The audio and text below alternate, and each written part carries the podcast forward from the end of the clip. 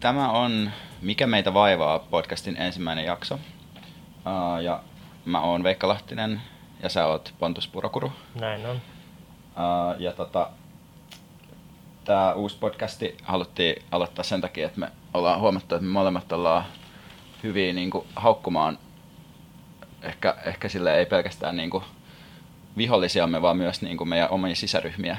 Vai ootko samaa mieltä? Joo, kyllä mä oon aina lähtenyt siitä, että haukuttaa niin kuin omaa itse ja kaverit ensimmäisenä ja kaikkein lujiten. Niin, niin sitten tota, sit me ajateltiin, että koska meidän jutut on niin nerokkaita, että, että se olisi niin kuin sääli, että ne jää, jää pelkästään meidän kahdenväliseksi. Musta tuntuu, että tämä on tyyppinen tapa, mitä ihmiset alkaa tehdä podcastia, että ne on jotenkin silleen niin itserakkaita, että ne ajattelee, että niiden jutut on niin superkiinnostavia, että ne on pakko saada ulos, niin sitten mekin hypätään tähän junaan ja tehdään podcastia. Joo, sitä paitsi nykyään kaikilla on podcast, miksei myös meillä. Niin, että se on niinku yksi osa, osa niinku tällaista tota noin, henkilöbrändäämistä, että näin, et voi sanoa sille, että mä teen podcastia, tai se on ollut mun tämän kevään niinku juttu, että mulla on ollut yksi podcast, mutta se loppuu, niin se pitää olla uusi, että voi edelleen sanoa, että tekee podcastia. Mulla ei ollut ikinä podcastia, mutta sitten, sitten tota, kun toi mun ja Emilia Kukkala kirja, tai Luokkavallan vahtikorret julkaistiin viime vuonna, niin Sitä varmaan saa kaupasta. sitä saa, saa, saa vielä just ja just kaupasta. Se painos on just menossa loppuun myydyksi, mutta vielä ehtii.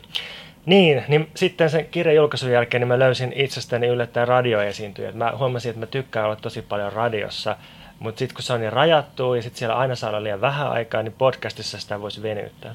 Niin, joo, eli me aiotaan sille puhua niin kuin, ilman, ilman niin kuin, sovittuja rajoitteita, mikä saattaa tarkoittaa sitä, että on ihan helvetillistä kuunneltavaa, mutta me ei voida ottaa sit vastuuta.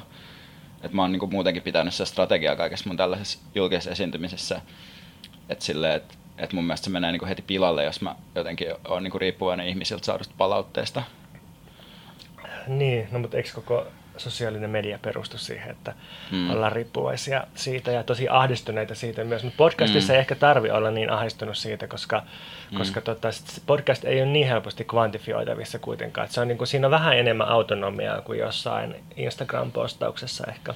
Niin ja sitten ne tyypit ei, niinku, meillä ei ole sellaista, vaikka, että me ei niinku live lähetetä tätä silleen, että hän tulisi jotenkin aina kun sä puhut, niin silleen peukkuja ja sitten siinä vihaisia naamoja silloin, kun mä puhun. Niin, niin, niin. Sit Ainakaan voi, vielä. voi ottaa riskejä, voi, voi ottaa se riski, että on tosi tylsä tai, tai, tai jotain niin kuin vaikka edes parin minuutin ajan. Nyt silleen riski, että sellaista tapahtuisi, mutta niinku teoriassa. niin, niin, ei, ei tässä podcastissa Joo. sellaisia tietenkään. niin. Me haluaisiin kirjoittaa tähän jonkinlainen runkomies, ja tota, jo- joka sille nyt alkaa tuntua siltä, että, että onko se niinku toimiva, mutta katsotaan. Mutta että mä, mä kysyn nyt tämän niinku rungon mukaisesti, että mikä sua vaivaa. Niin.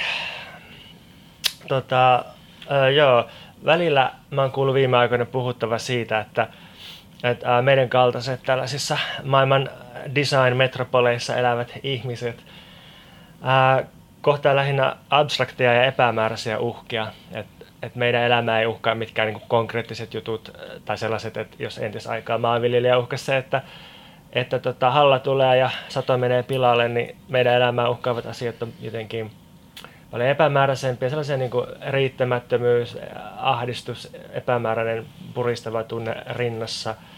Öö, Se, että elämällä ei ole tarkoitusta, yleinen, yleinen toivottomuus. Ja mä oon elänyt Mulla tällaista... alkoi masentaa, mutta joo, jatka Niin, vaan. joo, joo, joo. Mä oon elänyt tällaista elämää aika monta vuotta, mutta sitten nyt yhtäkkiä ää, mä päädyin yllättäen tosi konkreettisten uhkien äärelle. Mä nimittäin tässä ää, kohta seitsemättä viikkoa ää, koditon, en siis, en asunnoton, mutta koditon. Mä oon, aina, mä oon nyt löytänyt asunnon kyllä, mä oon niin hyvin verkostoitunut, että on, on löytänyt Niin, että sä, asuntoja. niinku, sä et niinku approprioi tässä asunnottomuutta. Ei, ei, enkä mä, mä en yritä silleen niin kuin, toivottavasti ratsastaa sillä liikaa, mutta sen verran mä voin ratsastaa, että mä voin sanoa, että mä tulin tähän nauhoitustilanteeseen kirjaimellisesti tyynykainalossa. Mm. Sitä mä oon kantanut, kantanut tässä, tässä ympäriinsä. Mm. Ja sitten se on kiinnostavaa, että kun tosiaan elämän rajoitteet on tässä ollut, ollut muuten niin kuin epämääräisiä, niin yhtäkkiä ne onkin tosi, tosi konkreettisia sille, että, että missä oot seuraavat kaksi yötä ja milloin saat kamat jonnekin ja milloin saat avaimen seuraavaan kämppään. Mut sä et ole saanut tästä niinku irti semmoista keroukkilaista niinku kulkuriestetiikkaa tai sellaista elämystä? Ei, ei, ei siis ei ollenkaan. Tota, että vaikka, vaikka mulla on ollut aina yöpaikka ja äh, kaverit on tarjonnut kahvia ja niin edelleen, niin, äh, niin kyllä mua vaivaa tosi paljon se, että, että se, että ei ole vakituista paikkaa, niin se, se vie hirveästi kaistaa ajattelulta ja jotenkin se estää keskittymisen kaikkeen pitkäjänteiseen. Ja tässä on siis taustalla se, että, että tota, meille tuli remontti, äh, vesi- ja sähköjohtoremontti ja se eka viisi viikkoa oli niin tiedossa sitä ja sen ajan mä matkustelin ää, Virossa. Ja nyt kun palasin sieltä, niin sitten oli yllättäen vielä lisäremontti päälle ja se on niin neljä viikkoa. Ja tota, no, tässä pitää vielä semmoista reilu kolme viikkoa seilata jossain. Mutta niin, tämä on tehnyt musta tosi vaivautuneen ja ylivirittyneen, jotenkin pingottuneen. Ja mulla on semmoinen olo, että mä olisin jäänyt jyrään alle ja sitten mut olisi aravittu siitä jyrästä jonnekin katuojaa ja sitten siihen olisi kaadettu päälle halvan kiinalaisen ravintolan ylijäämä rasvat. Kauheita. Joten niin kuin, mä luulen, että mä oon tosi, tosi niin kuin valmis, valmiiksi vaivattu ja vaivaantunut tähän podcastiin mm. sopivasti. Mä en huomannut mitään eroa sus niin aikaisempaa nähdä, mutta se on varmaan... Niin kuin... Mä oon aika privaatti ihminen, että nämä on niin kuin sisäisiä myllerryksiä, nämä, nämä ehkä, mitä mä käyn läpi. Mutta mut, niin, okei, okay, mikä sua? Vaivaako sua joku? Ai, mä siis yritin miettiä tänä aamun tätä, mä siis vaivaa konkreettisesti se, että mä oon darrassa niin kuin mikä mm. toistuva ilmiö elämässäni, mutta siis joo, siis totesin, että yksi asia, mikä mä vaivaa, on se, että mä niin kuin, yritin miettiä sillä, mitä mun pitäisi lukea, ja sitten ja sit mä siitä tavallaan tulin siihen, että miksi mä en niin lue mitään. Ja sitten mä mietin, että milloin mä oon viimeksi lukenut mitään tai keskittynyt mihinkään, ja sitten mä jotenkin siitä päädyin siihen, että miksei kukaan lue mitään tai keskity mihinkään. Ja, tai siis mulla on sellainen kokemus, että, sille, että meillä on sille jotenkin kyllä olemassa jonkinlainen keskustelukulttuuri mutta se, niin kuin Suomessa, mutta se ei tavallaan tunnu perustuvan siihen, että ihmiset sillä ei laajentaisi perspektiivejä jotenkin niin perehtymään asioihin ja sitten mä koen, että mä oon niin tavallaan valumassa siihen samaan. että silloin kun mä olin yliopistolla, niin mä luin niin kuin aika paljon kaikkea tota, teoriaa ja, ja tota, kaunokirjallisuutta ja silleen tietty, niin kuin sit mä luin myös tätä niin kuin nettikamaa ja nyt mä luin vaan sitä nettikamaa ja tavallaan niin kuin kaivelen mun muistissa jotenkin sellaisia niin kuin käsitteitä, sellaisia ajatustapoja, mitä mä oon joskus omaksunut, mutta sitten mä en niin kuin pääse enää kiinni lukemiseen varsinaisesti. Tämä on tavallaan hämmentävä kuulla, koska aina kun mä avaan Facebookin, niin musta tuntuu, että sä oot se, joka on lukenut kaikki uutiset ja kaikki kontekstit niihin, ja sä oot niinku se, joka on ekana reagoimassa niihin. Mm. Niin sitten herää kysymys, että mistä tämä kaikki tieto tulee, jos sä et lue mitään. No siis luen mä niinku jotain Guardiania. Mutta se ei ole niinku lukemisen arvosta, tai se, se ei ole niinku... On se, no on se, mutta ei se ole niinku sama asia, että ne, niinku sille, että ne, niinku, ne käyttää niinku tavallaan, niillä on joku sapluna, mikä mukaan ne tuottaa, tai niinku prosessoi tietoa. Mutta kun mun mielestä se ongelma yleensä on, niinku, tai mua kiinnostaa enemmän se sapluuna kuitenkin, niinku tietyllä niin, niin. tavalla. Ei sä päästä niinku ää, muotojen taakse. Tai Joo, mä haluaisin niinku päästä fysiikasta metafysiikkaan tavallaan. Niin, niin, niin, niin. Niin tää on mun niinku ongelma. Se tietty vihaan, vihaan niinku vasemmistoa niinku aina. Niin, mut, niin. Mut se on tota, no, siitä me varmaan puhutaan tässä, tai se on niinku se toistuva teema. Mutta vihaat ilmeisesti myös oikeastaan.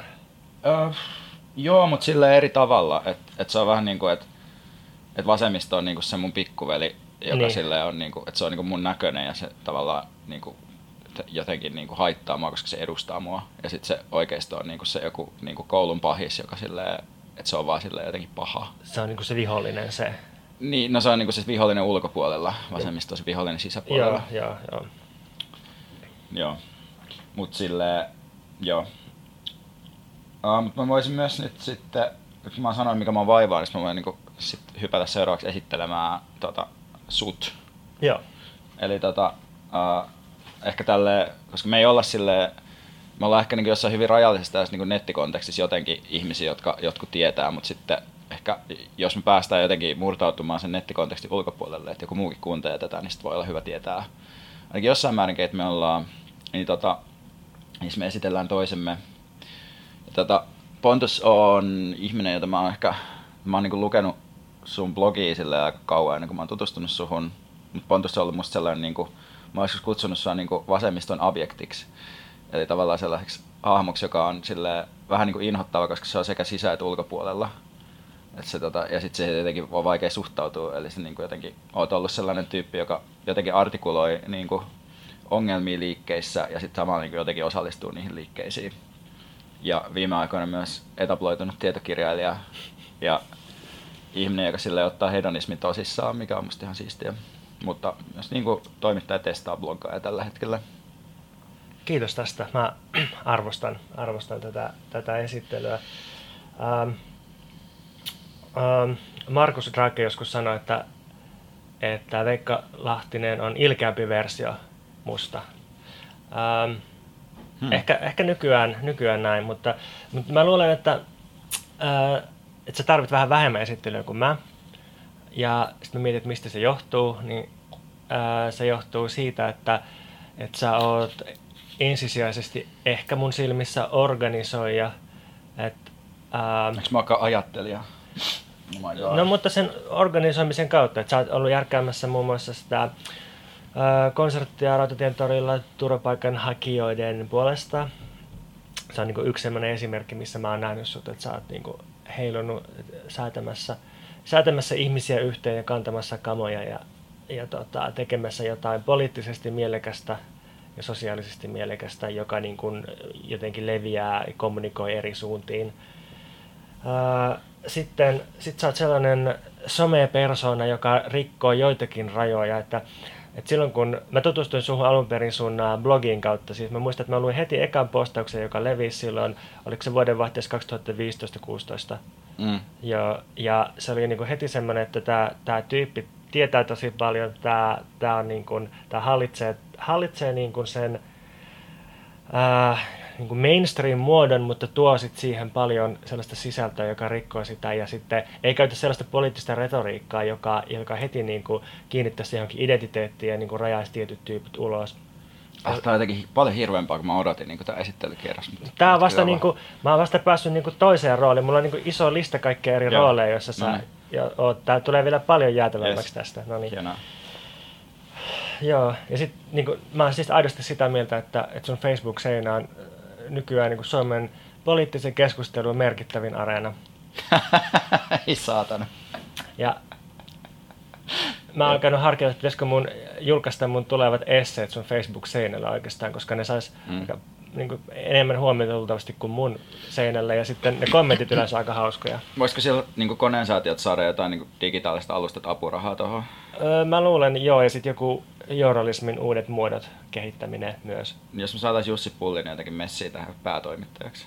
Joo, siis sehän voisi tota, vierailevana profana myös niin kuin antaa meille akateemista uskottavuutta. Tämä on somen kiinnostavin seinä ja tästä se johtuu. Joo, joo, joo, joo. joo.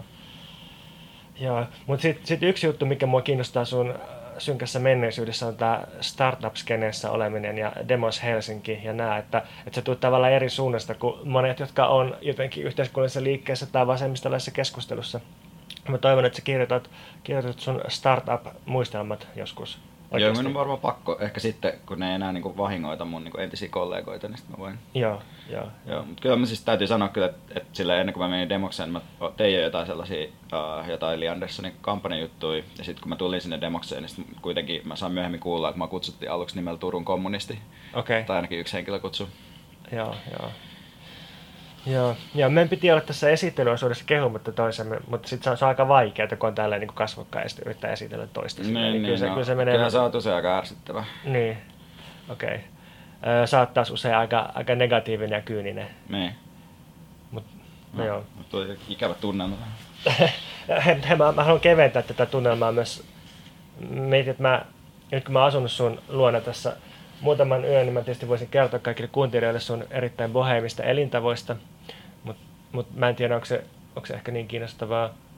Ehkä se on, mutta, mutta niin kuin viimeisenä tämmöisenä kevennyksenä niin kuin sun esittelystä mä haluan sanoa, että sä oot ehdottomasti romantikko. Romantikko? Romantikko. Niin kuin silleen saksalaiset 1700-luvun mielessä? Ää, Vai enemmän Disney-mielessä? Ehkä, ehkä silleen niin kuin Disney, Disney-mielessä, että se, että se sun videoketuista, jotka on Turun öisillä kaduilla ja sitten se oheinen Facebook-päivitys, niin se vahvisti mun kuvaa siitä, että sä oot, sä oot pohjimmiltaan Ja sitten mm. se, se kyynisyys ja ilkeys ja itsekriittisyys ja negatiivisuus ja liittolaisten vihaaminen ja yleinen toivottomuus, pessimismi, apokalyptisyys, äh, tämmöinen Mad Max-meiningin manaaminen ja kaikki muu tämmöinen lähestyvä tuhon horisontti, mitä sä manaat muuten esille, niin se on pelkkä ulkokuori. Ihan, että just toi, niin kuin, tota, mitä Pekka Tarkka tekee niin Pentti Saarikoskelle, että se niin kuin, kiistää niin kuin sekä sen niin kuin postmodernistisuuden että sen niin kuin sosialismin viimeisessä lauseessa tavallaan siinä elämäkerrassa jotenkin kiinnittää se identiteetti sellaisiin niin turvallisiin kiinnepisteisiin. Mutta jotenkin tavallaan niin kuin, tosi niin kuin monimutkainen tapa loukata mua. Ehkä me, mä luulen, että siis me pelättiin sitä, että tuhoaako tämä podcast meidän ystävyyden, niin tästä saattaa tulla semmoinen, että me niin kuin pyritään mahdollisimman monimutkaisilla tavoilla niin kuin mm. nälvimään toisiin. Mutta ei, ei, ei ollut tarkoitus loukata, vaan, niin. eikä niin kuin sanoa, että sun ydin olisi romanttinen, vaan niin kuin, ehkä se on enemmän se niin kuin, tunneilmasto, mikä niin kuin, mm. että kyllä se, musta tuntuu, että se on tosi yleinen tunneilmasta semmoinen, että, että päällä on valtava kerros sellaista mm. noloudelta suojautumista. Ja mä siis, nyt mä en puhu susta, niin. vaan mä puhun niin kuin siitä aiheesta, mistä me kohta puhutaan. Ja sitten siellä alla niin kuin on joku, joku niin kuin, ää, toive jostakin, jostakin, mitä ei voida sitten, mitä ei voi niin kuin sanoa sille julkisesti, koska sitten se, se olisi sietämätöntä. Mm, joo, kyllä mä, kyllä mä otan tämän vastaan. Joo, joo. Mietin myös, miltä se kuulostaa, että, että me ollaan silleen kehutaan toisemme niin vartti tässä, ja sitten kun sä oot silleen, että, että sä asut mun luona, tai jotenkin tämmöinen, menee silleen tosi, jotenkin silleen, että jos puhutaan niin rinkirunkkaamisesta, niin tässä ollaan aika, aika leveleillä niin niin, ensimmäisten tää, viiden minuutin aikana. Tämä voi johtua siitä, että, että niin kuin viime aikoina niin kuin mä oon kuunnellut, ää, mä oon kuunnellut jonkun verran naisten tekemiä podcasteja, jossa niin kun se lähtee siitä, että vaaditaan kuulumisia ja sitten kehutaan toisiamme, niin mm. ehkä siitä tämä, tämä formaatti on myös tarttunut. Ehkä mä haluan myös sille, että, että ei ole sille, että kaksi, kaksi miestä on silleen superkriittisinä kaikesta ja niin kuin ei puhu mm. mitään henkilökohtaista Joo. ja niin kuin lähtee vain sille ideoiden universaalin sfääriin heti. heti tota. Joo, siis mun pahin pelko on niin kuin tukevasti ilmassa. Joo, mä, mä pidin siitä niin kuin teininä, ja sitten sen jälkeen mä en mm. kuunnellut sitä. Ja mä en kuunnellut sitä tosi pitkään aikaa, mutta siis mä niin vihasin sitä yli kaiken. Ottaa huomioon, mä oon kuitenkin valmistunut filosofiasta, niin se on aika hyvin mun mielestä. Miksi sä vihasit sitä? Uh, niin, no siinä on jotenkin jotain sellaista, niin kuin, se on niin kuin smer- esimerkki niin kuin sekä niin kuin filoso- tietyn tyyppistä filosofisesta ajattelusta että tietyn tyyppistä maskuliinisuudesta, joka jotenkin silleen tökkii mulla tosi pahasti. Tavallaan sellainen, että, että filosofia on niin kuin tapa jotenkin silleen väännellä asioita silleen vähän niin kuin ympäri Joo. Tai että se on niinku se, että se on niinku työkalu, jolla voi silleen, niinku silleen ikään kuin pyöritellä juttuja. Että silleen tavallaan mitään sellaista niinku, sen, sen idea ei jotenkin silleen, miten sen sanoisi, että se, sille, se ei niinku kiinnity yhteiskunnallisiin suhteisiin jotenkin. Ja sitten myös se tavallaan, että siellä on kaksi tästä niinku äijää, jotka on silleen, vähän silleen matalalla äänellä korisee silleen, ja, ja miten sitä asia menee. Että, no sehän on toisaalta kiinnostavaa, että autossa on neljä pyörää eikä kaksi. niin. Joo, Tämä oli joo, joo, tosi joo, epäreilu varmaan niitä kohtaa, mutta ehkä ne niin sille pärjää il, ilman mun kehuja. Joo, joo, ja siis jos joku ei ollut kuunnellut tukevasti ilmassa ohjelmaa, niin se oli siis äh, Tuomas Nevalinnan ja Jukka Relanderin filosofinen mm. radioshow, joka oli myös äh, live-show joskus. Mm. Äh, joo, itse asiassa tuosta, että miehet puhuu jostain ja podcastista, niin mulle tuli mieleen, että jossakin, jossakin niin kuin miespodcastissa, niin mä, mä en niin pysty kuuntelemaan sitä sisältöä, koska ne, se varsinkin kun suomalaisilla, kun se äänenkäyttö on niin monotonista helposti, niin sit jos on kaksi samanlaista miesääntä, jotka puhuu samalla sävelkorkealla koko ajan, niin se jotenkin se, se niin kuin äänen intensiteetti niin kuin poistaa sen kaiken sisällön multa. Joo. Joo. No niin, mutta siitä lähti pienet propsit sinne tukevasti ilmassa tekijöille. Joo, tota, voidaan, Joo. siirrytäänkö haukkumaan, Joo. haukkumaan lisää ihmisiä? Joo, Eli Siis mehän aiotaan puhua tänään hetkinen, kolmesta eri aiheesta, jotka on noloudella kontrollointi, Suomi 100 ja Mikael Jungner. Joo, aloitetaanko noloudesta? Joo.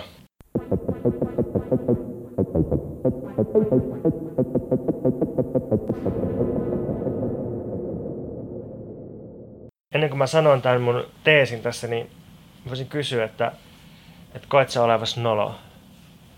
Uh, en. Joo. Mä, mä niinku, oon jotenkin sillä, mä koen, että niinku se on yksi merkittävä asia, jonka mä, jonka mä oon yrittänyt ylittää mun elämässäni.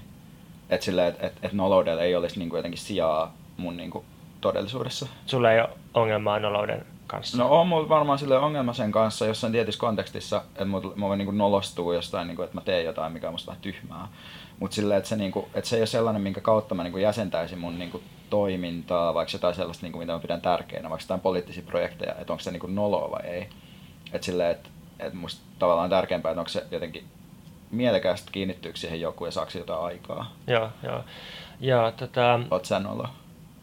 Ky- siis kyllä mä varmaan niin objektiivisesti on tosi nolo. Niin, todellakin. Mut, mutta tota, ää, ei, ei, ei se mulle silleen niin kuin subjektiivisesti ole, ole ollut pitkä aikaa mikään iso ongelma, mutta kyllä mulla melkein päivittäin sellaisia pulpahduksia, että, että tulee joku sellainen asia, mitä mä oon tehnyt tai sanonut joskus yleensä aika kauan aikaa sitten ja sitten mä oon niin kuin, tosi vihainen itselleni siitä, että miksi mä oon niin nolo ja sitten se hävettää ja sitten nämä on sellaisia niin kuin, hetkiä, että mä koen, että joku sellainen niin kuin, äh, kontrollin etäsyöpäpesäke herää mussa eloon ja sitten mä haluaisin tukehduttaa sen. Mm. Mutta mut siis joo, mun tähän liittyvä ajatus on se, että ää, et kontroll, ää, noloksi leimaaminen on semmoinen kontrolloinnin tapa, jota erityisesti nykyinen toimittajasukupolvi käyttää tosi tehokkaasti. Mm. Ja ää, jos, jos tätä ennen valta esimerkiksi sanoo, että mikä on, mikä on sallittua ja mikä on kiellettyä. Ja asiat jaettiin siihen, että tätä saa tehdä, tätä ei saa tehdä. Sitten Mm. jos teki kielletyn asian, niin sitten siitä seurasi joku rangaistus tai paheksunta. Niin okei, se on yksi kontrolloinnin muoto. Mm. Mutta se, se ei oikeastaan ole kauhean tehokas, koska sitä voi, sitä voi aika helposti uhmata sillä, että siis yksinkertaisesti rikkomalla sääntöjä ja tekemällä niitä kiellettyjä niin, asioita. Niin, ja, neuvottelee niitä uusiksi sillä niin, käytännössä. niin siirtämällä se- rajoja, että vähe, vähitellen niin siirretään, mikä on sallittua ja näin, okei. Okay. No, mutta sitten jos leimataan joku asia noloksi ja onnistutaan siinä, niin sitä on tosi paljon vaikeampi vastustaa, koska Mm.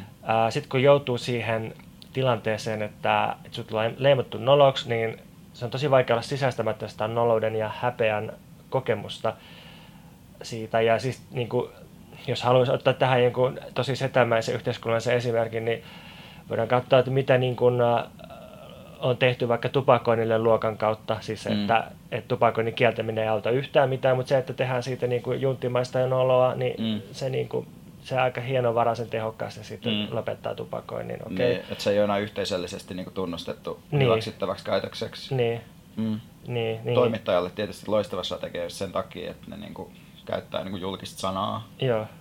Mutta siis, siis okei, se miten tämä tosiaan liittyy toimittajiin, niin on se, että, ää, että jos lukee, mä voin kohta luetella nimiä, mutta tota, jos lukee monien nykyisten, sanotaan 20-35-vuotiaiden tai 20-30-vuotiaiden toimittajien juttuja ja kolumneja, niin niistä tulee sellainen vaikutelma, että, että mielenosoitukset, ihmisoikeuksien puolustaminen, feminismi, yhteiskunnalliset liikkeet ja oikeastaan ylipäänsä kaikki valtasuhteisiin puuttuminen on noloa. Ja mä luettelen jotain nimiä esimerkkejä, jotka itse asiassa Veikka sun, sun hyvästä Facebook-päivityksestä taannoin.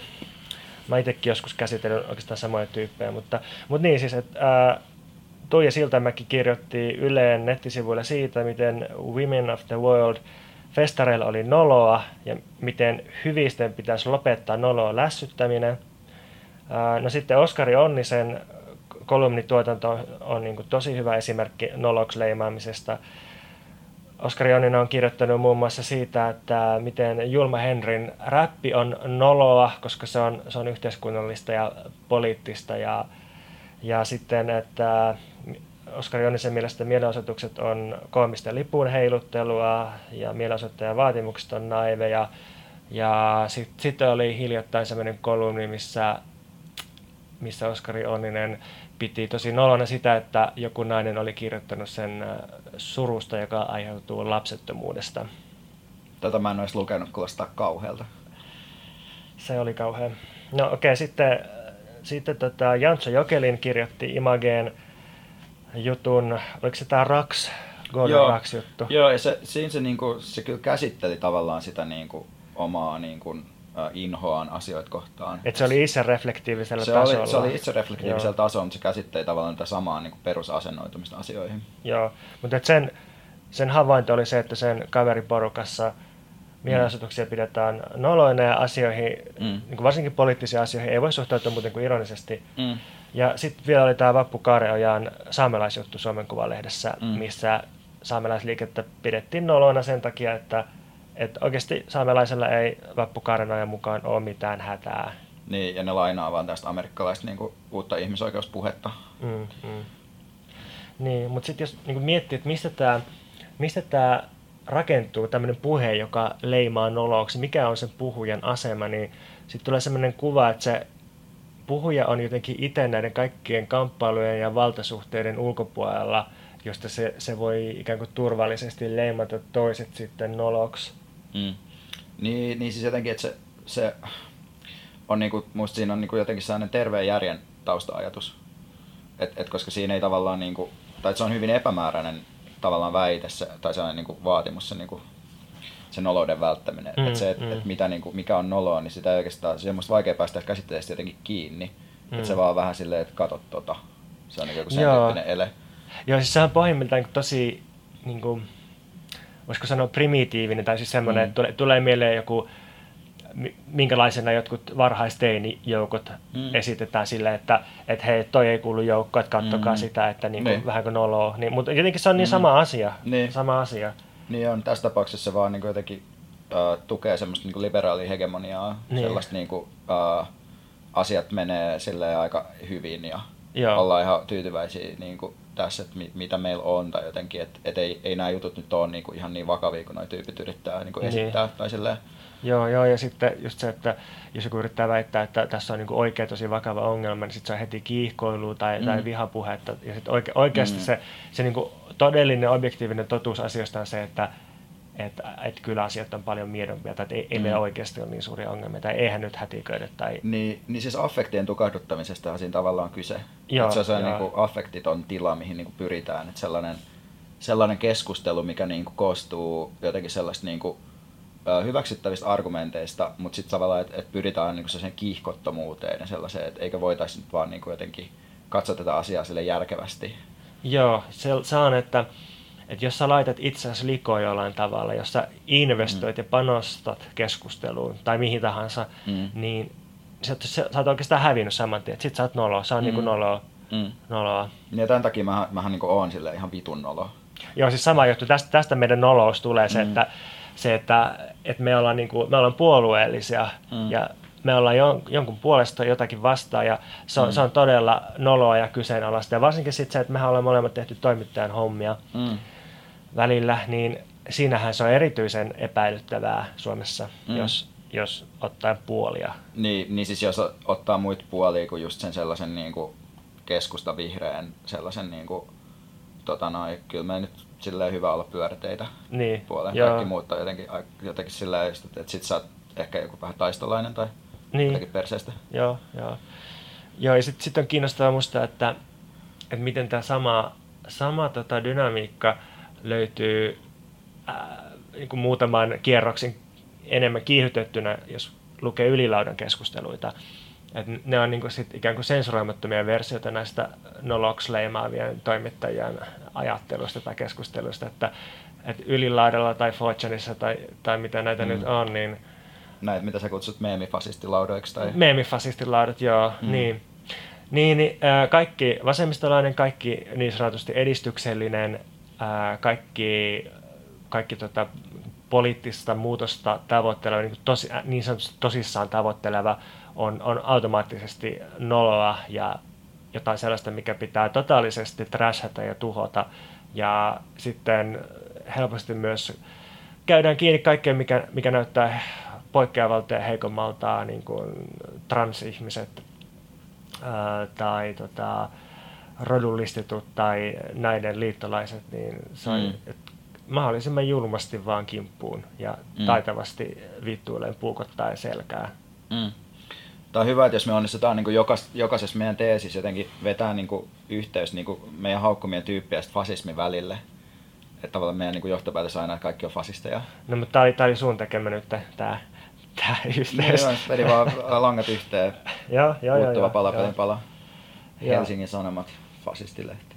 Joo, okei. Okay. Mutta siis mä ehkä, jos mun pitäisi niinku joku viimeinen väite tai semmoinen tiivistävä juttu mm. tästä sanoa, niin ää, musta häpeän ja nolouden tarkoitus on vaan estää ihmisiä kieltautumasta, pitää niitä mukana tietyssä elämän muodossa ja saada ihmiset sisäistämään tietynlainen kontrolli, koska sitten kun ihmiset mm. tosiaan mm. tarpeeksi imee tätä, niin se alkaa tuntua siltä, että mielen osoittaminen on niin sietämättömän oloa, että ei voi mennä osoittamaan mm. mieltään. Mm. Joo. Siis onhan se niin kuin, aika kauheat puuhaa. On, on, on totta kai, on, on, on. Tai siis usein olisi mieluummin jossain muualla kuin siellä. Niin, sillä, että räntäsateessa käsi kipeänä kantaa mm. jotain bandista ja mm. sitten tuntuu siltä, että se ei vaikuta mihinkään. Niin, ja sitten ne huudot on jotenkin kamalia ja jotenkin kaikki on järjestetty huonosti. Mutta mun mielestä se niinku, meidän vahvuus on siinä, että me mennään sinne silti. Joo, joo. ihan perseestä. Joo, joo, joo, joo.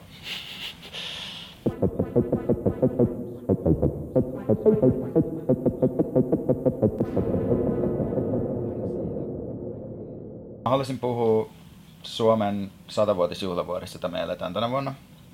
Ja tota, lähinnä siitä, että se on niin kuin itsestään selvä satiirin ja vihan kohde. Ja silti me nähdään sit niin vähän niin kuin hyvää pilkkaa. Et mulle tämä niinku juhlavuosi näkyy ennen kaikkea siitä, että et mä näen jatkuvasti sellaisia niinku ironisia Suomi 100 hashtageja. Pakkopalautus, hashtag Suomi 100. Joku poliitikko tekee jotain kamalaa, hashtag Suomi 100. Ja, ja sitten mä oon niinku miettinyt tätä, että miksi, miksi, me, miksi mä en näe jotain semmoista niinku hyvää semmoista kokoavaa niinku lyttäystä tästä koko aihepiiristä. Ja mulla on tähän niinku kaksi vastausta.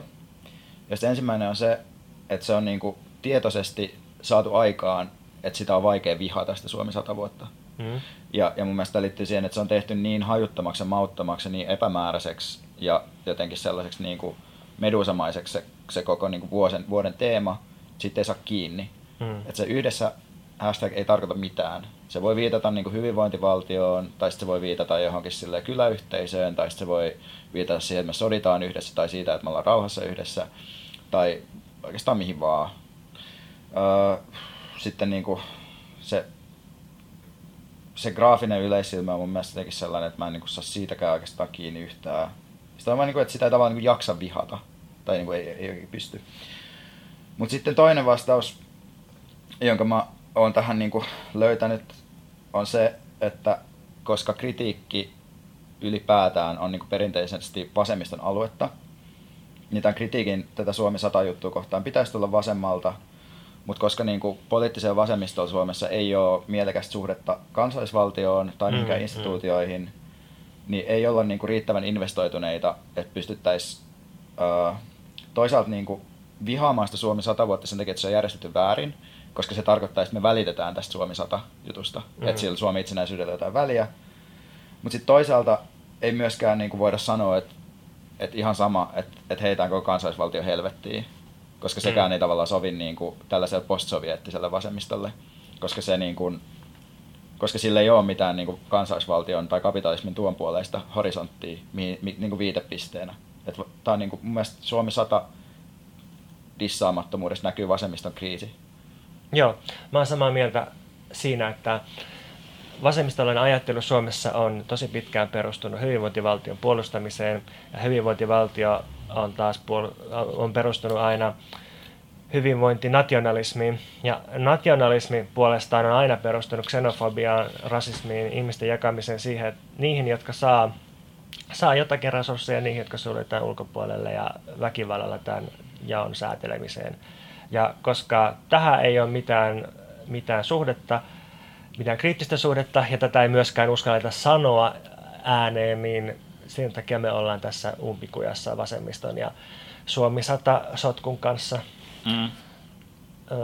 mä mietin, mietin tässä, kun me ideoitiin tätä, että, että oikeastaan aina kun mä näen, tai ei aina, mutta että usein, usein kun mä näen Suomen lipun jossakin kadulla, niin mulle tulee vähän samanlainen olo kuin jos mä näen poliisin. Että mulle tulee vähän sellainen turvaton olo ja sellainen, että, että niin kuin tässä ollaan jonkun, jonkun tunkkaisen jakamisen ja mahdollisesti väkivallan uhkan äärellä. Mm. Ja tota, mutta että tota Suomi 100, niin se, se on, mä olen siitäkin samaa mieltä, että se, se on silleen aika toimiva merkitsee tai symboli, että se on tehty niin väliäksi ja että siihen on, siihen on niin helppo heijastaa heijastaa mitä tahansa. Se, se ei ole niin tiivistynyt juttu, mm. kun sanotaan vaikka just Suomen lippu tietyssä kontekstissa tai poliisi sinisessä haalarissa, että se on, se on paljon mm. levähtäneempi juttu. Niin ja sillä ei ole niinku keskusorganisoijaa tavallaan, että siinä on se joku sellainen niinku raati, joka, niinku, jonka kokouspakkeus yritettiin tehdä jotain populistista kritiikkiä, mutta sitten se kuitenkin käytännössä koostuu niinku miljoonasta niinku eri tahon järjestämästä tapahtumasta. Et tietyssä mielessä se on musta tehty nerokkaasti samalla tavalla kuin se Mannerheimin ratsastajapatsas, että se on vaan niin kuin nostettu niin korkealle, että siihen ei pääse käsiksi. Mutta tässä Niin. tapauksessa se on vaan ikään kuin, niin kuin hajautettu. Vähän niin kuin sellaista hajaut, niin kuin, että, että sitä ei voi, sitä ydinvoimalla ei voi räjäyttää, koska meillä onkin tuulipuistoja ympäri Suomea. Niin, niin. ja sitten jos se, jos se jotenkin kiteytyisi, sanotaan vaikka ää, pelkästään toisen maailmansodan sit talvi- ja jatkosodan ympärille, niin sitä olisi paljon helpompi arvostella. Tai sitten sit, sit olisi mm. Mm. helppo osoittaa, että, että. Mm. tota se, ei, ei, ei Suomi ollut mitenkään yhtenäinen talvisodan aikana. Tai Sä nosta- sanoa noin. Mä just, just selasin tätä varten sellaisia kaikkia, että montako sataa ihmistä oli turvasäiliössä missäkin vaiheessa poliittisten mielipiteiden takia ja Mm. minkälaista, miten sotapropaganda uppos jatkosodassa rintamalla oleviin miehiin ja niin edelleen. Mm. Mutta okei, mutta mut et se, se on oikeastaan yllättävän vähän toi Suomi 100 juhlinta ollut niinku keskittynyt sotiin iltapäivälehtien ulkopuolella. Mutta luojan kiitos, Aku Louhimies tekee sen tuntematon sotilas elokuvan, jotta me saadaan joku niinku riittävän konkreettinen ää, niinku sosiaalinen objekti, johon keskittää kaikki se viha. Joo, ja pitäisiköhän, siitä pitää varmaan tehdä oma jaksonsa. Ja Se on niin tuntuu, että merkittävä meidän tapaus. pitää katsoa se, tai odottaa ainakin, että se tulee elokuvateattereihin ennen kuin sitä voi niin kuin käsitellä sille kunnolla. Joo, joo. Tässä saatiin musta ihan hyvä esimaku jo siitä, kun tämä Sini siivousväline firma julkisti niiden tuntematon sotilas siivousvälinesarjan. Joo. Oletko nähnyt niitä? Öö, joo, mä näin jotain Joo. meemejä lähinnä ja sitten, sitten Joo. tota, ää, kriittisiä postauksia ja uutisia tästä. Mutta mä, mä en ihan, ihan täysin ymmärrä sitä, että miksi, miksi niinku siivousvälineiden kohdalle pitäisi vetää se raja. Niin, no siis mun mielestä se, niinku, musta se on vaan jotenkin mahtavaa. Tai mä aion ostaa niitä. Mä aion ostaa sen tiskiharjan, sen mustan tiskiharjan, sitten mä aion ostaa sen rikkalapion, koska niinku, meidän nykyinen on, niinku, mä luulen, että se on kassini, mutta se on vähän huonossa kunnossa. Mutta silleen, että mu- musta se, niinku, et, musta jos siitä niinku kirjoittaa sellaisen jotenkin uh, clickbait-kritiikin, niin sitten jotenkin, niin siinä niinku missaa sen tavallaan Mm, mm, ytimen ja mm, hauskuuden siitä, että joku tekee niinku sua, tuntematon sotilas siivousvälinesarjan. Joo. Mutta tähän tota, Suomi 100 teemaan, niin ehkä mulla vähän herää sellainen kysymys sulle siitä, että minkä takia sä kaipaat niin totaalista kritiikkiä siihen, että et, mm. Et jos kohtaa jonkun tällaisen epäilyttävän vyyhdin, niin kuin Niin. Suomi 100, niin, Niin. niin sit voidaan niin kuin alkaa arvostelemaan sitä ja Niin. jumittua siihen, tai sitten voidaan ignoroida se ja lähteä niin kuin vetämään ja tehdä jotain, jotain täysin muuta, niin, miksi sä haluat valita sen kritiikin tässä kohtaa? koska se olisi musta niin hauskaa. Tai silleen, että se on musta niinku täydellinen, että siinä on, tai okei, no se ei ehkä ole täydellinen niinku parodian kohde just sen takia, että se on niinku niin epämääräinen. Mutta siellä on niin paljon sellaista kultaista matskua kuitenkin, että siellä on ne niinku jauhelihat ja kaikissa poliisiautoissa lukee Suomi 100, niin kuin Maijan siinä niin kuin säilön ikkunassa lukee Suomi 100. Että sitten kun joku silleen romani on otettu niin kuin kiinni sen takia, että se on ollut kerjäämässä väärässä paikassa, niin sitten se niin kuin näkee se Suomi 100 ehkä silleen sellaisena väikkyvänä asiana siellä Mm, mm, Maijan mm, ikkunasta. mm. Että on siinä, niin kuin, että siinä on musta poettiset mahdollisuudet on aika niin kuin rajattomat kuitenkin. Niin. Mutta ehkä mun on jotenkin, niin kuin, mä en ole ihan varma, että tämä teesi on ehkä kirjoitettu silleen jotenkin väärää aikaa, että mä olisin ihan varma, että mitä mä loppujen lopuksi ajattelen tästä. Joo, niin mä aloin miettiä, että onko ne tahot, jotka normaalisti tekis parodiaa tai kritiikkiä tästä, niin onko ne niin kuin, mitä niille kuuluu, mitä ne ajattelee tästä, ollaanko jotenkin väsytty parodiaan tai onko Mm. todettu, että se ei johda oikeastaan mihinkään tai että se, se niin kuin vahvistaa Mm. tätä juttua tai että niin kuin vuonna 2017 onko se niin, että, että tavallaan täydellinen Suomi 100 juhla olisi sellainen, johon nimenomaan kuuluisi ne vasemmistolaiset parodiat ja kulttuurihäirinnät ja perinteiset isänmaallisuuden kritiikit ja niin edelleen. Niin kyllä se musta kuuluisi siihen, että kyllä, niinku, kyllä tietenkin niinku, että se olisi se niinku, jonkun sellaisen niinku epämääräisen vasemmiston niinku, rooli tässä näytelmässä. Onko tämä taas sillä, että vasemmiston heikkous näkyy siinä, että se ei niin pysty täyttämään kansallista tehtävänsä edes tässä? Joo, se on just niin. Mutta mut siis mä halusin kuitenkin niinku lopettaa tämän sen positiivisen nuottiin, että on vielä toivoa, että tästä tulee jotain hienoa, äh, niin kuin, jotain niin hauskaa parodiaa. Mä oon asiassa löytänyt ihan loistavan tota, Instagram-tilin, jota mä haluan suositella kaikille Suomi 100-faneille. Ja se on tota, at paskat Suomi 100 tuotteet. Siellä oli tosi paljon hyviä tuotteita, joita kannattaa käydä katsomassa, mutta mun erityinen suosikki oli Kajanin hautauspalvelu Härkösen tällainen Suomi 100 arkku. ja tota, mä haluan vaan lukea niinku myös, koska nää, tässä tilissä on ehkä paras kuitenkin nämä kommentit, eli nämä niinku saatteet, millä on jaettu. Ja mä luen nyt tämän arkun saatteen. Kyllä nyt kelpaa kuolla, kaksi huutomerkkiä arkku emoji. Viimeinen vaikutelma on lopullinen, joten jos tyylistä et halua tinkiä, kannattaa omiin hautajaisiin vaihtaa tämä luksus Suomi 100 arkku, Suomen lippu arkkukoristeineen. Uh, sitten tässä on niin kuin Fi, Suomi 100 till death, Suomi 100 forever, pääkallo emoji, tägää henkilö, jonka haluaisi nähdä tässä arkussa. Sitten on paholaisemoji, hashtag RIP, hashtag death metal, hashtag saunan takaa hautaan, hashtag kuolema kuittaa univelat, hashtag Kajani, hashtag Suomi, hashtag Fi100. Tämä on musta oikea tapa käyttää Suomi 100 hashtagia. Ehdottomasti toi on erittäin upea. Toi myös tiivistää sen, mistä suomalaisuuden juhlinnassa aina on ollut kyse, eli kuolemankultista.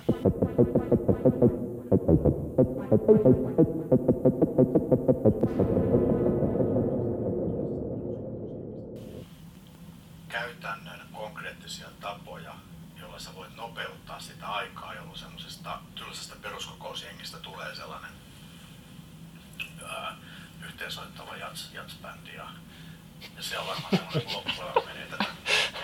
Se, ja se mitä voisi olla, niin ne on niin käsittämättömän. Myös puhutaan yöllä. Ai, ai, ai, ai. Tätä. Tai jättää se naama tuohon kuitenkin sillä muista, että täällä ollaan töissä. Joo. Okei, okay. koitan jotenkin luovia tämän teesin läpi. Mä siis ehkä pari vuotta sitten törmäsin tällaiseen 9 to 5 nimiseen videosarjaan YouTubessa, joka oli mulle suuri aareaitta. Se on niinku tällainen sarja tota noin, suomalaisista johtotehtävistä toimivista ihmisistä, jotka kertoo, että miten ne tekee töitä. Se on niinku Anne Berner, Henkka Hyppönen, Antti Rinne itse asiassa jostain syystä. Mä en tiedä kuka tän on niinku koonnut tämän sarjan, mutta sitten mun henkilökohtainen suosikki on kuitenkin Mikael Jungner. Ja tota, mm, jossa se, siinä videossa se niinku puhuu sen täydellisestä työpäivästä muun muassa. Ja tota, siitä, miten sen täydellisen työpäivään kuuluu. Että se tapaa Al Gorein ja Savoissa ja sitten se syö mansikoit Boulevardilla. Ja, ja tota, Mikael Jungner on mun sellainen niin suosikki hahmo ollut sille pidempään just jotenkin sen takia, että se, että se on niin käsittämätön tyyppi. Tai se, että, se, niin kuin, että sen asema on jotenkin sellainen, uh, mitä se nyt sanoisi, että tavallaan mä kuin mietin, että, että miten se on, niin kuin, että miksi vitussa tollainen ihminen saa niin kuin olla julkisesti esillä. Tai se, niin kuin se on mulle jotenkin silleen tosi vaikea ymmärtää, että mi, mi, mikä siinä niin kuin on siis tavallaan salaisuus siinä tyypissä. Että et jotenkin, kun se on niin kuin sellainen, että se ei, ei kestä esimerkiksi erimielisiä ihmisiä niin kuin ollenkaan. Että se, silleen, jos se, tässä oli silleen, tässä keväällä sellainen, ää, että se oli kirjoittanut Facebookiin joku sellaisen tosi niin kuin epämääräisen niin kuin jutun siitä, että miten jotenkin Suomen, Suomi menettää resursseja sen takia, että me käytetään suomen kieltä. Niin, että suomen kieli on jälkeen jäänyt, kehittyy liian mm. hitaasti, liian raskas. Sijaan mm. päätti, että pitäisi pudottaa pois ja ottaa käyttöön enemmän sellaisia käsitteitä, niin kuin digitalisaatio, globalisaatio, tai että, että sen takia, että nämä ei ole suomenkielisiä, niin sen takia meidän suomalaisilla on niin vaikea päästä käsiksi näihin asioihin. Mm. Niin ja sitten joku kielitieteilijä tai silleen, että, että sä oot väärässä perusteista aika pitkään, ja sitten se Jungner alkoi blokkailla niitä systemaattisesti. Mutta ei pelkästään niitä, vaan myös ihmisiä, jotka tykkäs mm. niistä niiden tota, kommenteista sen seinältä. Ja sitten se kutsui niitä Twitterissä ankeuttajiksi. Ja sekin oli silleen mulle semmoinen, että mä vaan katsoin sitä, että, että tää on niinku uskomatonta. Että tyyppi jotenkin, niinku, että se on jotenkin sellainen niinku kultasormi. Että se pystyy niinku pitää tällaisen niinku merkittävän aseman yhteiskunnallisena keskustelijana. Että sitä pyydetään kaiken maailman niinku ajatushautomojen pamflettikirjoittajaksi ja, ja se on niinku demari kansanedustaja. Ja sit se on vaan niinku ihan täynnä sahajauhoa. Mm. Tai silleen, että mä en kuullut sen sanovan niinku mitään niinku sisällöllistä ikinä. Joo, tota, yksi, yksi puoli siinä sen älyttömyydessä tai siinä, mikä tuntuu tosi absurdilta, on toi, että kaikki, mikä on yhtään vinossa suhteessa sen linjaan tai kriittistä, niin tyrmätään totaalisesti ja vä- välittömästi suljetaan pois imemästä sen energiaa. Ja sitten toinen puoli on taas se, että, että se itse nappaa kaikkea niin kuin ultra-relativistisesti kaikkialta, että tässä hiljattain sillä oli semmoinen Facebook-päivitys, missä se kannatti, miten se nyt menikään, ää, oliko se meritokraattista anarkismia, johon liittyy vielä joku kolmas määrä. Empatia. Empatia. Empaattinen, meritokraattinen anarkismi, joka ei voi tarkoittaa mitään, koska meritokratia ja anarkismi sulkee toisensa pois. Meritokratia tarkoittaa hierarkioiden luomista ansioiden perusteella. Anarkismi taas tarkoittaa kaikkien hierarkioiden kumoamista. Mm. Sut on just blokattu luultavasti Twitterissä. Luultavasti joo, joo, joo. joo.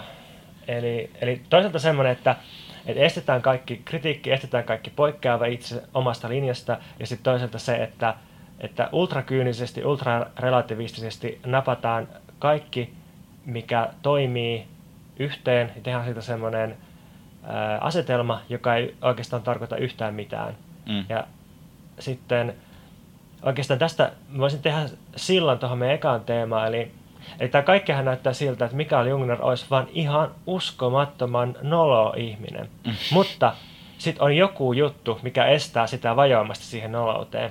Mm. Mä luulen, että se on yksinkertaisesti ää, menestys. Että sitten jos sä oot tarpeeksi menestynyt, niin sit nolous ei saa susta otetta. Mm. Et mä oon miettinyt paljon tätä Cheekin kohdalla, koska, koska tota, no, niin kuin Oskari Onninen on hyvin kirjoittanut, niin Cheekin musiikkihan ihan äärimmäisen noloa junttidiskoa. Mm. Mutta ei sillä ole mitään väliä. Ei se, mm. ei se niinku... Ihmiset tykkää siitä. Niin. Me eletään demokratiassa. Niin, ja se, se menestyy ja se saa rahaa. Mm. Ja sillä ei ole mitään väliä, että joku musiikkikriitikkoskene mm. pitää sitä nolona. Niin, onko meidän niinku havainto tässä, että et, niinku viimeinen mittari kaikessa on kuitenkin menestys? menestysvaltarahan, jos me halutaan olla materialistisia, niin totta kai meidän pitää tarkastella mm-hmm. niiden merkitystä. Mutta, mutta siis kyllä mä, niin kuin, kyllä mä niin kuin näkisin, että sellaisissa hahmoissa niin kuin Jungner, Cheek, Pekka Himanen, niin niissä on, mm. on kyllä jotain samanlaista, että se, että se niin suruton kaikkialta varastaminen ja sitten mm. ää, samaan aikaan kaiken kritiikin välitön leimaaminen koulukiusaamiseksi ja kaikki kieltäytyminen mm.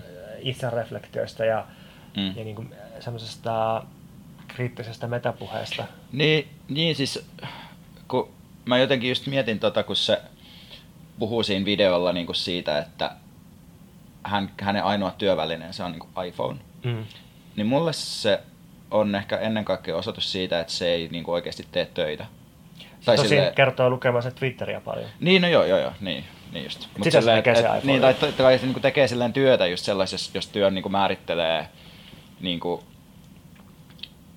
jotenkin silleen, että, että se niinku generoi arvoa jollain tavalla, mikä on varmaan ihan mielekäs tapa niinku määritellä hmm. työ. Mutta sitten niinku, jos mä ajattelen, että miten mä teen vaikka töitä, niin mä joudun käyttämään niinku erilaisia tekstinkäsittelyohjelmia, kuvankäsittelyohjelmia.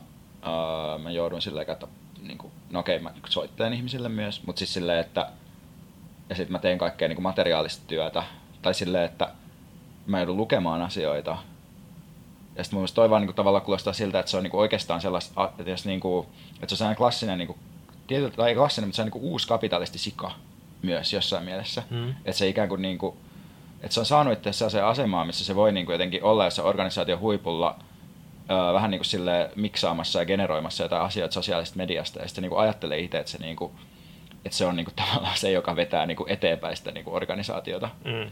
Mutta sitten että oikeastaan niin kuin se on enemmän ehkä joku sellaisen niin kuin, toimitusjohtajakultin niin kuin ansiota. Mm. No ei, siis tää, tota, on, onko tässä semmoinen, semmoinen tota, niin kuin, äh, kahden tekemisen määritelmän erottelu, eli, eli sun, sun työ, vaikka se on tietotyötä, niin se tuottaa jotain tuotteita, jotka on kuitenkin erotettavissa susta, mm. ja sitten Jungnerin kaltaisten tyyppien työ ei oikeastaan tuota mitään tuotetta, että se, se, se niin kuin, työn ainoa sisältö on se niin kuin performanssi, eli mm. Jungner itse ja sen, sen oleminen ja mm. sitten ne tunnevirrat, mitä, mitä, se, niin kuin, mm. mitä ihmiset mahdollisesti voi saada, tai se, se olemisen tapa, mihin, miten, mihin ihmiset voi ehkä kytkeytyä jollain tapaa ja saada siitä. Mm. Niin, siis varmaan näin. Siis totta kai mullakin mun työssä niin on toi puoli myös. Mm. Tai silleen, että kyllä mäkin niin, ikään kuin brändään itteeni siinä koko ajan, mutta mut jotenkin, mutta kyllä musta niin kuin, tai ehkä mä niin kuin ajattelen, että lopulta niin kuin se, että miksi, miksi niin kuin häneen kiinnitytään niin se musta liittyy jotenkin siihen, että, että jos on niin menestynyt mies, joka sille puhuu paljon ja pystyy generoimaan niin ideoita, miksaamaan ja sämpläämään ideoita, ja sijoittuu niin kuin poliittisesti ei mihinkään, mutta luottaa itseensä vaan ihan vitusti. Ja sitten tavallaan kaikki ovet on niin kuin ikuisesti auki. Joo, tähän on vanha totuus siitä, että puku tekee asiantuntijan. Tai että Mm. jos on riittävän uskottava ilmiasu, ja il, uskottava ilmiasuhan syntyy siitä, että kytkeytyy tiettyyn valta-asetelmaan, jossa tietynlaista olemista pidetään uskottavana, niin, Mm. mm. niin tota, sitten pääsee eteenpäin. Mm. mä mietin vielä, että, että Jungnerin voi oikeastaan pitää hyvänä esimerkkinä siitä, että miten ideologiakritiikillä ei nykyään tee yhtään mitään.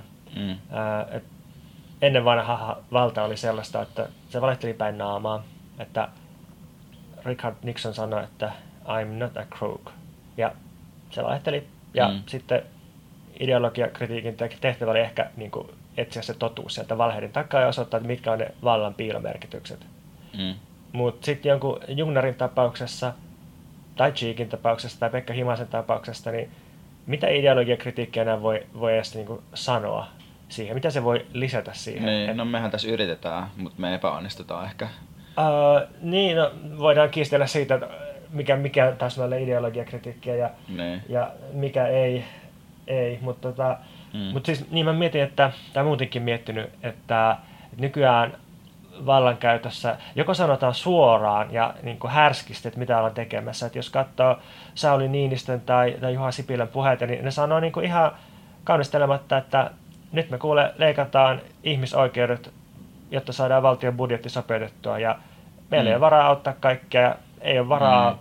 Toteuttaa kansainvälisiä sopimuksia. Mm. Perustuslaki on ongelma. Niin, Se on siis monta kertaa. ei mitään piilon merkityksiä, ei mitään tulkittavaa, Mm. mm. suoraa puhetta, raakaa toimintaa. Mm. Ja sitten sit taas toinen tapa, millä valta toimii nykyään, niin on se, se tota epämääräisempi, vaikka noloksi leimaaminen tai tämmöinen niinku, ö, riittämättömyyden ruiskuttaminen, joku tämmöinen, mikä saa kontrolli tihkumaan luihin ja ytimiin. Ja mä luulen myös, että, että Mikael Jungner edustaa tätä, tätä vaivihkaisempaa tapaa siinä, että se, sehän tuottaa normeja ja, Mm. ja tota, affekteja, jotka ihmiset sit sisäistää Mm. näissä kaikissa puheissa, että miten, miten työtä kuuluu Mm. tehdä ja millainen on se oikea Mm. olemisen tapa nykyisessä tietotyössä. Niin, ehkä se tuottaa myös sen sellaisen niin kuin passiivisen leijuvan subjektin, joka toimii vaan niin kuin talouden alueella, joka ei sitten myöskään niin kuin puutu siihen niin kuin näkyvään valtaan tai siihen niin kuin ilmilausuttuun Joo, valtaan. Että se niin kuin saa meistä kaikista tavallaan, niin kuin, se saa meistä sellaisia niin kuin, tietotyöläisiä, jotka sitten niin kuin surffaa tuolla tota, ä, jotenkin sellaisessa niin kuin, ä, sellaisessa niin kuin, vähän niin kuin silleen menestyksen ja sellaisten niin kuin erilaisten sosiaalisten asemien perässä. Ja sitten niin kuin, ei oikein saa niin kuin politiikasta kiinni, ei osaa sanoa siitä oikein mitään. Mm. Joo, mutta meidän pitäisi löytää uusia tapoja jotenkin vastustaa, tehdä jotain vastarintaa tällaiselle No, kontrollille. mehän tehdään podcastia. Joo, joo, mutta, mutta sekin on niin kuin tapa kommunikoida ja osallistua. Ja jotenkin mm. se, se on kuitenkin helposti aina pelkää, Mm. mm. että menee sinne, sinne tota, Mm. niin kuin mäkin tuossa äsken niin kuin luiskahdin jo sille, että me tarvitaan lisää kriittistä metapuhetta, joka niin kuin, se on ihan hirveätä. Se on just sitä ideologiakritiikkiä ja uskoa, luottamusta siihen, että sit kun me saadaan Mm. ne piilomerkitykset esille ja ihmiset Mm. tajuaa ne, niin Niin. tiedon avulla me jotenkin Mm. t- saadaan valta Niin, nurin. niin voi olla, että ehkä tarvitaan enemmän silleen pääomaa ja aseita. Pääomaa ja aseita ja sitten myös laiskottelua ja sivetöntä elämää. Mm. Niin ehkä sellaista, niin kuin, että ehkä sellaista subjektituotantoa, mikä niin kuin, jotenkin ei vastaa noihin niin kuin, vaatimuksiin, vaan asettaa jotain muita. Niin, ja Mm. mitä se käytännössä tarkoittaa, niin Niin, se, ää, niin. elämistä jollain toisella tavalla kuin Mm. sillä tavalla, mihin nämä kaikki tietotyön normit meitä ohjaa. Thank you.